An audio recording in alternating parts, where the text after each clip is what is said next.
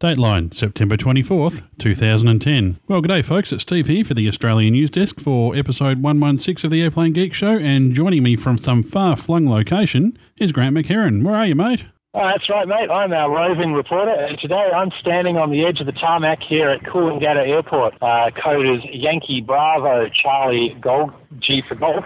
Uh, well, I said G for Gold Coast, which is where it also actually is. And what you can hear in the background is one of the refueling trucks and a Jetstar A321 taking off. I've come up here for uh, family reasons, but I'm still working. And so naturally, what does one do when one has a bit of time on the Gold Coast? You come down to the airport and hang out. Absolutely. Could think of nothing better. Indeed, indeed. So, uh, yeah, well, there's going to be a bit of aircraft noise in the background today, but that's life. But, uh, yeah, the Gold Coast is a very interesting part of the world. It's uh, just on the border of New South Wales and Queensland, just to the south of Brisbane. Uh, a lot of beaches, thus the Gold Coast name. So you get uh, lots of beaches, lots of surf. Uh, generally, you have some pretty good weather, although where we're staying at the Tweed Heads is renowned for being a bit wet and rainy. And when Brisbane is on water rationing, uh, they're sort of like throwing water away because it's just everywhere over there. Mhm. And it's just one hill away from the uh, from the water rationing area. It's rather amusing, that. Uh, well, you know what they say about Queensland. Do they still say uh, beautiful one day, perfect the next up there, Grant? I think they're trying to, but I don't know if it's getting away with it anymore. Oh, I'm just watching a GA8 Airvan do a nice, very slow landing at the moment. Now, now look away from the runway, Grant. Look, look away from the runway and let's get this done. Okay. Now, uh, seeing as you uh, haven't got your laptop with you, we'll have to wing this. Uh, Grant, uh, probably the big news this week, and we'll try not to confuse them this week. Uh, Virgin and Etihad. Looks like the deal has got the nod right. after looking uh, pretty dodgy last week. It looks like it's got the nod after all. That's right. The ACCC have given approval to the Virgin and Etihad alliance. It's preliminary approval. It's not the full official approval, but it's uh, at least indicated that they're not going to take Qantas's objections on hand.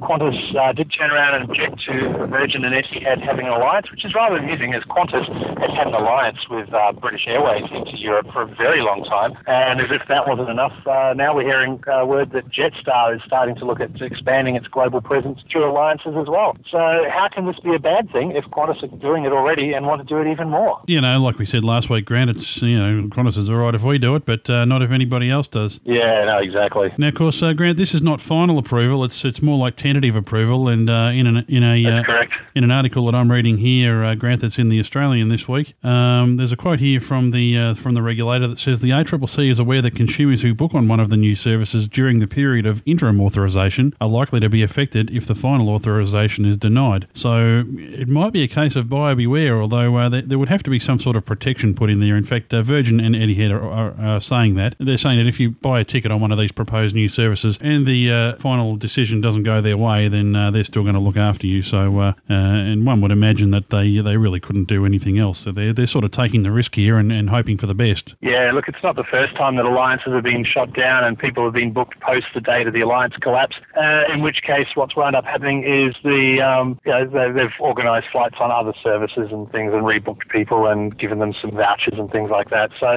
I I don't see this not happening. I think it's going to happen, but you never know with the ACCC. So fingers crossed, and I'd be booking if I had the money to go overseas, mate. Yeah, you and me both, mate. But uh, the upshot of this is, according to John Borghetti, the boss of uh, Virgin, is that uh, between the two airlines, they'll be offering 27 weekly services between Abu Dhabi and Australia, and that includes uh, twice daily services between Abu Dhabi and Sydney, and uh, daily services to Melbourne. Uh, six per week to Brisbane. Uh, now, this is uh, kicking off from February 2011. So, yeah, and, and actually, an interesting uh, little side uh, tidbit here, Grant. This will mean that uh, V Australia will be the first uh, carrier to operate uh, direct flights to the Middle East from Australia since 1991. Wow, that's that's impressive news.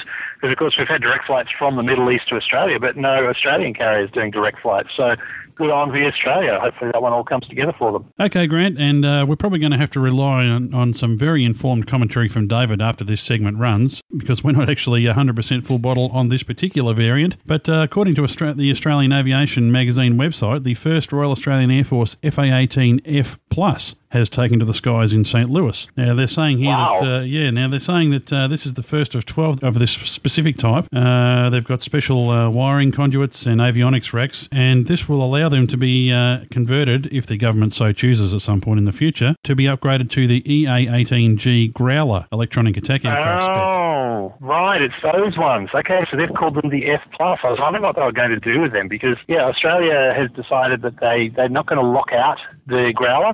They may get it, but they're not 100% sure. And uh, what they've done, yeah, as, as you're saying there, what they've done is they've set up some of their aircraft to have all the um, you know, the plumbing, you might say, to be ready to become a growler if they do go and get the extra pods and the uh, extra internal equipment. So that's great news. They've actually called it the F plus. I didn't realise they were going to do that. I thought it was just going to be a special case. Amazing. Yeah, it's interesting, Grant. When I first saw this article, it popped up in my uh, one of my RSS feeds today, and it said the first FA18F flies for the RAAF, and I'm thinking, hang on a minute, there's already about a dozen of them here, so that can't be right. Until I saw that it was the FA18F plus spec, so uh, that's that's really interesting. And uh, the picture that we see here of aircraft, which is uh, A44-213, it's already painted up with six squadron uh, markings on the tail fins. Now, um, six squadron, for those who don't know, is currently an F111 squadron based up at Amberley in Queensland. So uh, there's no doubt about uh, where that aircraft is going. It's been kind of interesting to watch how the RAAF is going to position these aircraft to, you know, to take over the role of the F111 uh, because obviously these aircraft, I guess, weren't specifically designed to perform exactly the same roles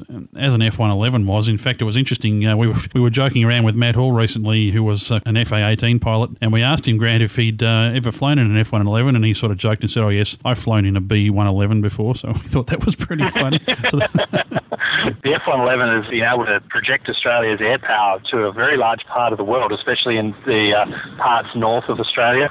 Uh, with its extremely long range and its very low level, uh, not stealthy, but low level uh, penetration of airspace by uh, staying masked by terrain. So replacing it has always been on the cards as something very, very difficult and acknowledged they couldn't actually really replace the aircraft. But what they're doing is replacing the, the F-111's uh, precision long-range strike with uh, standoff cruise missiles. So the, the Super Hornets will get it in close enough with tanking that they can airborne release them or even off a P-3 Orion or from a uh, from one of the Navy's ships. And those cruise missiles can go and do what the F-111 used to do with bombs. And it's just as well that we're getting all those new tanker aircraft. Oh, but let's not go there, Grant. yeah, well, the MRTT is going along pretty well as far as I'm aware. They're you know, chalking up the runs on that, that project. So uh, I'm looking forward to seeing those when they come in. And in fact, a contact we had uh, in the in the Royal Australian Air Force has gone from deep south Victoria all the way up to Amberley. Apparently, he's going to be transferring onto the uh, onto the tanker force. Uh, I don't think he's going to be a pilot at this stage, but I believe he's got his sights set on flying right or left seat in the in the MRTT, which would be good for him. Awesome.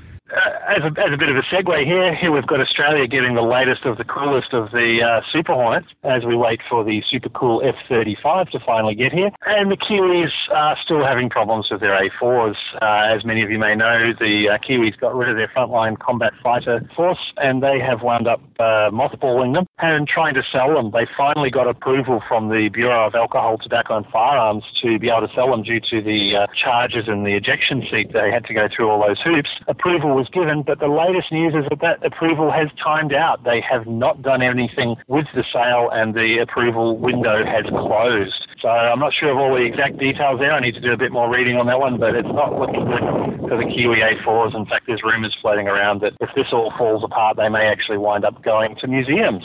Yeah, well, they've been in the ground for so many years now, Grant. They might as well put them in museums. Yeah, well, as David likes to point out, they have the avionics fit out of an F-16. Yeah, it is. It is rather sad what happened to the New Zealand Air Force, but we've talked about that many times in the past, Grant. Uh, probably before your mobile phone uh, craps out there, Grant, it's a little bit windy and a little bit difficult to hear you. So uh, just give us a bit of a quick trip report. You must have flown up with, uh, was it Virgin or Jetstar? Oh no, it was definitely Virgin. We flew up Virgin, but unfortunately I forgot to do the seat booking the night before, so we wound up in right at the back, second row from the back, right in the kiddie corner. So we had a couple of screamers around us, but uh, you know, we just knuckled down and got through it. It's only an hour and a half, two hour flight. It's pretty simple. But other than that, the service, the flight was good. The service was great. It was the typical Virgin kind of thing that we've uh, grown to love and enjoy. So uh, yeah, came up last Tuesday. We're going back this Tuesday. So as you guys are listening to this, I'm probably heading on the way back down to Melbourne. Well, Grant, uh, I'll let you go to enjoy your holiday. Now, uh, you know, you, you probably your, uh, your your partner and your and your son would probably like to go somewhere else besides the airport. Maybe you should go down the beach. Oh well, we've been doing that. We've been going down the beach, and in fact, I've been on the balcony and or the beach a couple of times, and I think I've seen a couple of F-18s at very low level scooting up the coastal run.